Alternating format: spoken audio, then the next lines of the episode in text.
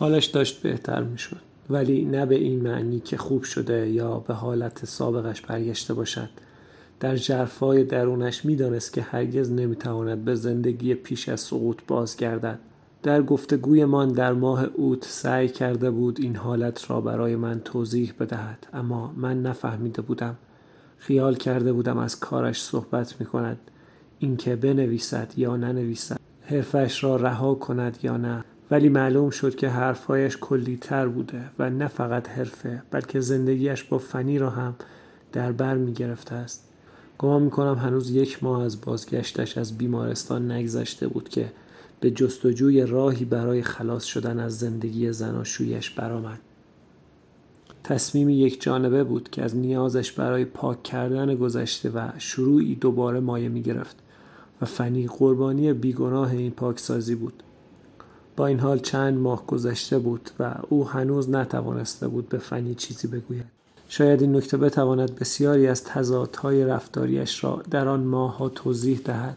نمی‌خواست فنی را بیازارد در حالی که می‌دانست آزردن او اجتناب ناپذیر است و برای همین پریشانیش دوچندان می‌شد و باعث می‌شد بیشتر از خودش متنفر باشد این بود که مدتی را به سرگردانی گذران در عین بهبودی حال روحیش بدتر می‌شد به باور من این وضع ناشی از خوشقلبی بن بود. شک نداشت که بهبودیش به آن اقدام ظالمانه بستگی دارد و تا چند ماه سعی کرد جلوی خودش را بگیرد. ساچز برای محافظت همسرش از آن تصمیم ناگهانی در شکنجه درونی میسوخت و میساخت. نزدیک بود به خاطر مهربانی خود را از بین ببرد. در خیالش چمدانها را بسته بود اما پیش فنی مانده بود تا احساسات او را جریه دار نکند. سرانجام وقتی حقیقت آشکار شد دیگر قابل تشخیص نبود. ساچز هیچ وقت نتوانست به فنی بگوید که خیال ترک او را دارد. این جسارت را در خودش نمی‌دید و شرمندگیش عمیقتر از آن بود که بتواند چنین فکری را به زبان بیاورد. برای همین از راهی دیگر و غیر مستقیم تر سعی کرد به فنی بفهماند که ارزش او را ندارد و حقش نیست همسر او باقی بماند. می گفت دارد زندگی فنی را خراب می کند و پیش از اینکه او را هم مثل خودش دچار اندوه و بدبختی کند بهتر است رهایش کند. بعید می‌دانم که از چنین چیزی را باور داشت. آگاهانه یا ناخداگاه وضعیتی را به وجود آورده بود که می توانست این افکار را از روی مهر به زبان بیاورد. بعد از ماهها درگیری و بلا تکلیفی به راه حلی رسیده بود که فنی را آزرده نمی کرد دیگر ناچار نبود با گفتن اینکه خیال ترک او را دارد فنی را پریشان کند. بلکه با ایجاد وضعیتی نامطلوب او را وادار به این کار می‌کرد. حتما فنی خودش به فکر رها کردن او میافتاد و بن کمکش می‌کرد تا روی پای خود بایستد و زندگیش را نجات دهد. شاید انگیزه های ساچز مخفی میماند اما او عاقبت با ترفندی به خواسته خود می‌رسید.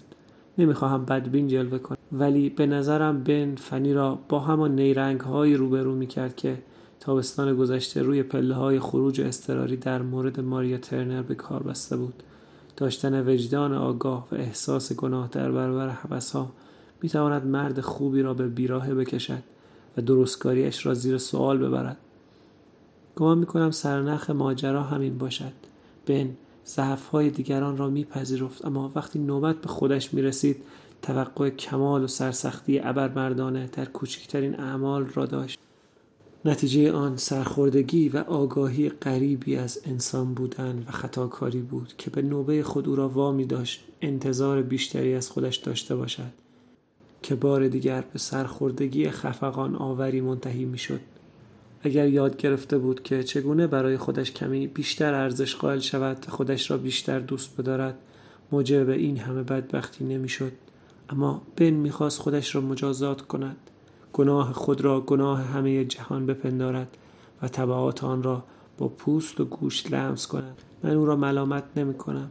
او را برای اینکه به فنی می‌گفت رهایش کند یا به این خاطر که می‌خواست زندگیش را تغییر دهد ملامت نمی کنم.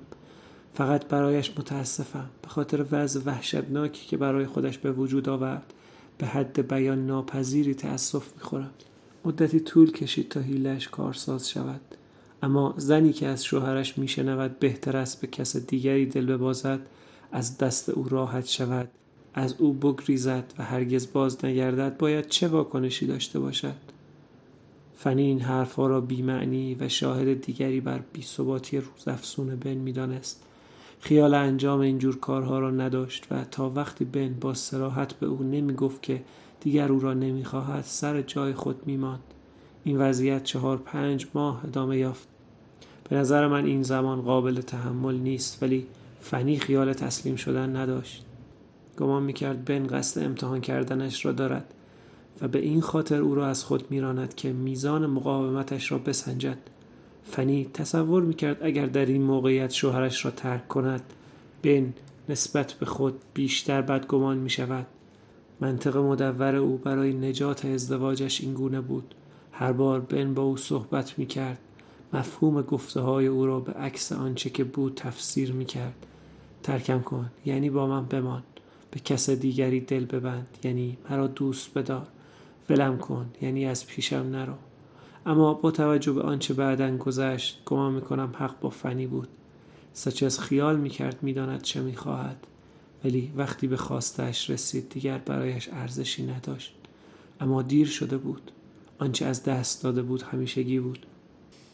آنطور که فنی به من گفت آنها هیچ وقت کاملا جدا نشده بودند.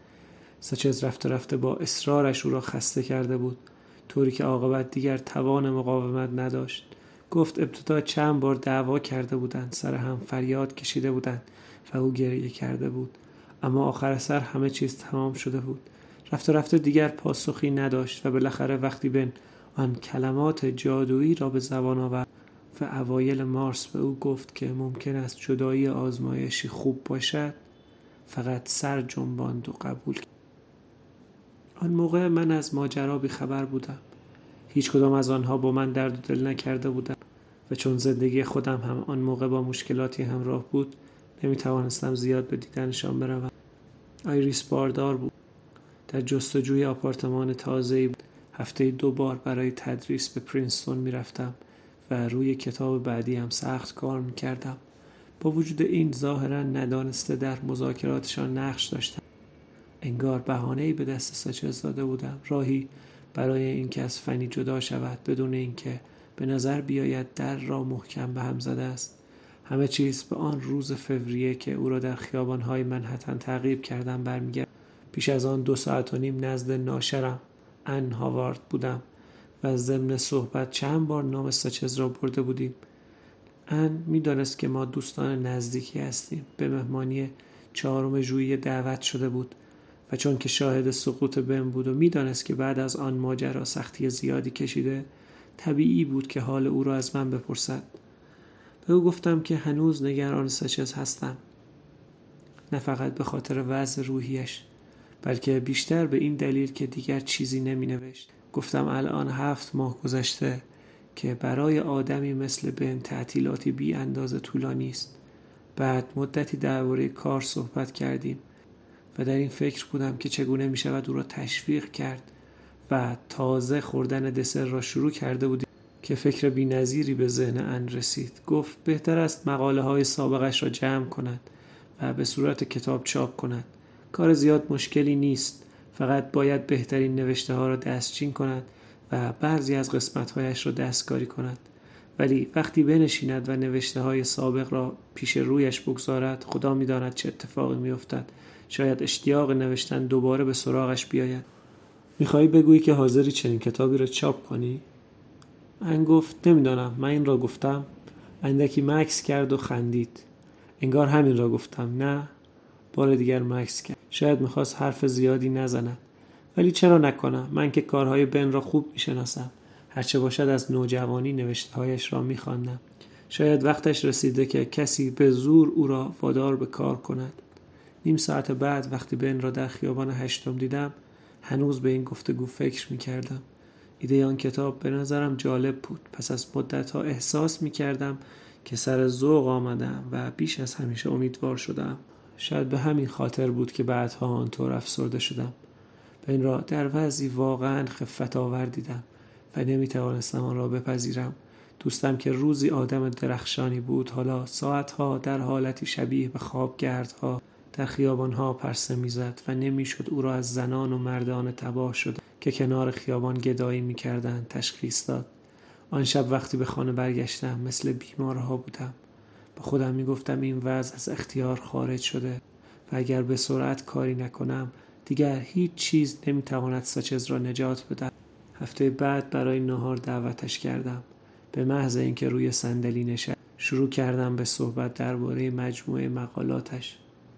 در گذشته هم چندین بار دربارهش حرف زده بودیم ولی ساچز نمی‌خواست برای خودش تعهد ایجاد کند. می‌گفت مقالاتش مربوط به مسائل روز بودند. و هر یک را به دلیلی خاص نوشته بوده. برای همین جا دادن آنها در یک کتاب معنی نداشت. یک بار به من گفت بهتر است بگذاریم این مقالات به مرگ طبیعی بمیرند. بگذار مردم آنها را یک بار بخوانند و فراموششان کنند. لازم نیست برایشان مقبره درست کنیم. چون قبلا این حرفها را شنیده بودم به جنبه ادبی کار اشاره نکردم و آن را به عنوان یک پیشنهاد مالی مطرح کردم. راهی برای پول درآوردن. هفت ماه بود که فنی خرجش را می‌داد. و من گفتم شاید وقتش رسیده که این بار را از روی دوش او بردارد. حالا که حاضر نبود کاری پیدا کند دست کم می توانست کتابی منتشر کند. به او گفتم یک بار هم که شده خودت را فراموش کن و به فکر فنی باش. گمان نمی کنم هیچ وقت اینطور با اصرار با او حرف زده باشم. چنان هیجان زده و شورانگیز حرف می زدم که وسط صحبتهایم لبخندی بر لبهای ساچز نقش بست. انگار رفتار آن روزم کمی خندهدار ولی معلوم شد ساچز آمادگیش را داشته چون انتظار نداشتم به آن سادگی موفق شوم. به محض اینکه گفتگویم را با ناشر برایش شهر داده بودم این فکر را پذیرفت و هرچه بعدا گفتیم بیهوده بود. سعی کرد مرا متوقف کند اما چون خیال می‌کردم منظورش این است که در آن باره صحبت نکنیم به حرکاتش اعتنا نمی کردم و به تلاشم ادامه می دادم. درست مثل اینکه به کسی بگویی غذایی را بخورد که همین الان خورده است. تردیدی ندارم که گفته هایم برایش خندهدار ولی حالا دیگر فرقی نمی کند آنچه اهمیت دارد این است که ساچز فکر انتشار کتاب را قبول کرد و در آن لحظه به نظرم پیروزی بزرگی بود. گامی غولاسا در جهت درست. البته آن وقت از درگیریش با فنی چیزی نمی‌دانستم. آگاه نبودم که پروژه کتاب فقط تمهید یا سیاستی است که به متارکش کمک می کند. این به آن مفهوم نیست که ساچز قصد انتشار کتاب را نداشت ولی انگیزه هایش با آنچه من میپنداشتم تفاوت داشت خیال می کردم کار آن کتاب راهی برای بازگشت به دنیاست در حالی که به نظر او یک گریزگاه بود آخرین رفتار خیرخواهانه پیش از فرو رفتن در تیرگی و محو شدن.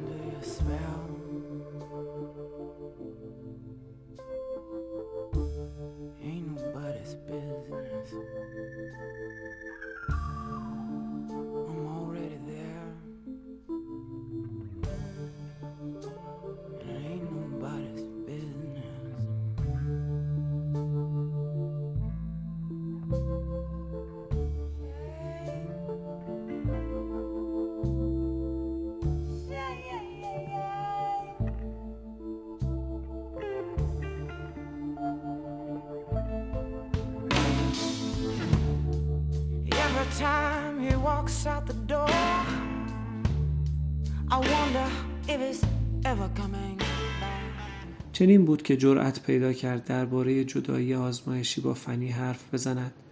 گفته بود خیال دارد به ورمانت برود تا روی کتاب کار کند و بهتر از فنی در نیویورک بماند.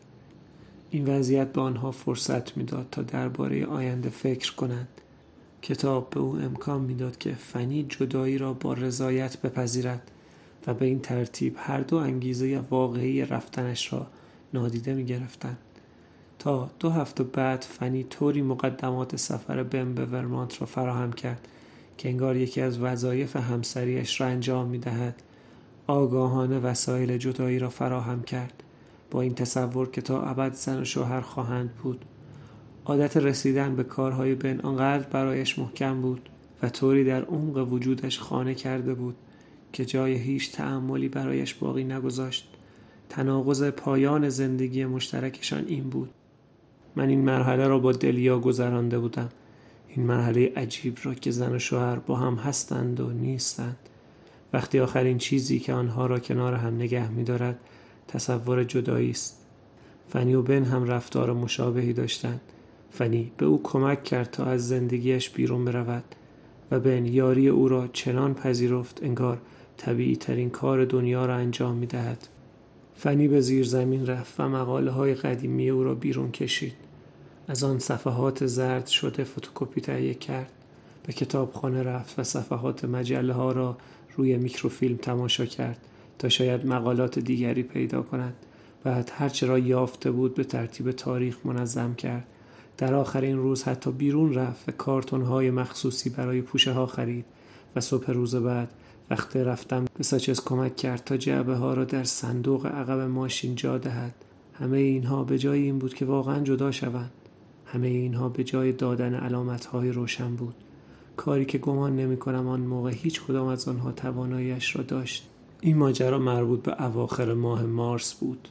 من که ابلهانه گفته های ساچز را باور کرده بودم خیال می کردم برای کار کتاب به ورمانت می رود در گذشته هم تنها به آنجا رفته بود و ماندن فنی در نیویورک به نظرم عجیب نیامد.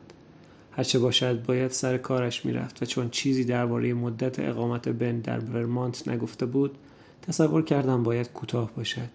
یک ماه یا حد اکثر شش هفته. گزینش مقاله ها برای کتاب کار مشکلی نبود و به گمان من بیش از این طول نمی‌کشید. تازه اگر هم بیشتر میماند فنی می توانست به دیدنش برود. این بود که دیگر سوالی نکردم. همه چیز به نظرم طبیعی جلوه می کرد و شب آخر وقتی ساچز تلفن زد تا خداحافظی کند به او گفتم که از رفتنش بسیار خوشحالم. گفتم امیدوارم شانس با او باشد و به زودی می بینمش همین اگر هم آن موقع نقشه در سر داد به من چیزی نگفت که بفهمم دیگر بر نمی گردد. پس از رفتن ساچز دیگر به او فکر نکردم. به جز کار بارداری آیری مشکلات دیوید در مدرسه و مرگ و میر در خانواده هم ذهنم را مشغول کرده بود و بهار به سرعت میگذشت. شاید با رفتن او باری از دوشم برداشته شده بود نمی‌دانم ولی تردیدی نبود که زندگی خارج از شهر به روحیش ساخته بود. تقریبا هفته یک بار تلفنی صحبت می کردیم و روی هم رفته به نظر می آمد که بهتر است. به من گفت کار تازه ای را شروع کرده و این به نظر من تغییری اساسی نسبت به وضعیت قبلیش محسوب می شد و آنقدر مهم بود که ناگهان به خودم اجازه دادم دیگر نگرانش نباشم. حتی وقتی بازگشتش را به تعویق انداخت و تا سه ماه بعد یعنی تا ماه جوان همانجا ماند باز هم نگران نشدم. با خودم گفتم ساچز دوباره شروع کرده به نوشتن و سلامتیش را به دست آورده. و تا آنجا که می توانستم بفهمم همه چیز به خوبی پیش می در آن بهار من و آیریس فنی را چند بار دیدیم. دست کم یک مهمانی شام یک برانچ روز یک شنبه و چند بار رفتم به سینما را به خاطر دارم. راستش را بخواهید هیچ نشانه ای از غم یا ناراحتی در او نبود. درست است که درباره ساچ زیاد صحبت نمی کرد و این باید مرا متوجه می کرد اما هر بار از او حرف می‌زد از اینکه دوباره مشغول نوشتن شده است شاد و هیجان زده می‌شد به ما گفت بن نه تنها دوباره می نویسد بلکه در حال نوشتن یک رمان است این خبر آنقدر خوب بود که رها کردن پروژه مجموعه مقالات بی اهمیت جلوه می کرد. فنی گفت بن مدام می نویسد و حتی وقت خواب و خوراک هم ندارد. این گفته ها اگر چه مبالغ آمیز بود از سوی او یا بن راه هر گونه پرسش دیگری را صد می کرد. من آیریس اصلا از او نپرسیدیم چرا به دیدن بن نمی رود چون پاسخ برایمان روشن بود. او به شدت مشغول کار بود و فنی آنقدر انتظار بهبودیش را کشیده بود که حالا خیال نداشت مزاحمش شود. البته فنی همه چیز را به ما نمی گفت ولی ساچز را هم در جریان نمی گذاشت من بعدها این را فهمیدم ولی ظاهرا در تمام مدتی که بن در ورمانت بود چیزی از افکار فنی نمی‌دانست. البته فنی از اول نمی‌خواست اینطور باشد. به ظاهر هنوز می‌شد به ادامه زندگی زناشویی آن دو امید داشت اما پس از اینکه ساچز وسایلش را در اتومبیل گذاشت و خانه را ترک کرد فنی پی برد که زندگی دو نفریشان به پایان رسیده است. یکی دو هفته طول کشید تا به این نتیجه رسید. هنوز بن را دوست داشت و برایش زندگی خوبی آرزو می کرد اما دیگر نمی‌خواست او را ببیند. با او صحبت کند یا دوباره برای بهبود روابطشان بجنگد. هر دو گفته بودند در به روی آینده باز است. ولی حالا انگار در ناپدید شده بود. نه اینکه بسته شده باشد بلکه دیگر آنجا نبود. فنی در یک لحظه دیواری را به جای در جلوی خودش دیده بود و حالا از آن رو برگردانده بود. از دیدگاه او آنها دیگر زن و شوهر نبودند و از آن پس هر چه می کرد به خودش مربوط می شد. فنی در ماه جوان با مردی به نام چارلز اسپکتور آشنا شد. گمان نمی کنم حق داشته باشم درباره او حرف بزنم ولی چون بر ساچز تاثیر گذاشت نمی‌توان وجودش را نادیده گرفت. در اینجا نکته اصلی این نیست که فنی سرانجام با او ازدواج کرد. جشن عروسی چهار ماه پیش برگزار شد. بلکه این است که پس از عاشق شدن در آن تابستان به من چیزی نگفت. باز هم منظور پیدا کردن مقصر نیست. سکوت فنی دلایلی داشت و با توجه به شرایط گمان می‌کنم درست رفتار کرد و هرچه بود ناشی از خودخواهی یا فریب نبود. از آشنایی با چارلز شگفت زده شده بود و اولش طوری گیج شده بود که نمی‌توانست احساسات خودش را به درستی تشخیص دهد. به جای اینکه بن را در جریان روابطی بگذارد که ممکن بود گذرا باشد ترجیح داده بود مدتی صبر کند و تا نسبت به احساسات خودش مطمئن نشده بی جهت او را آزار ندهد. ولی این دوران صبر و انتظار بیان که بخواهد بیش از حد طول کشیده بود. بن تصادفا ماجرا را فهمیده بود. شبی بی خبر به خانهشان در بروکلین برگشته و چارلز را در کنار فنی دیده بود و کشف این موضوع در بدترین موقعیت اتفاق افتاده بود. با توجه به اینکه ساچز خودش پیشنهاد جدایی داده بود شاید نباید زیاد اهمیت می‌داد اما اینطور نشد و در کنار مسائل دیگر این یکی بیشتر به حساب می آمد آنچه می بایست همانجا تمام می شد تمام نشد و رقص فاجعه ها ادامه یافت و دیگر متوقف نشد.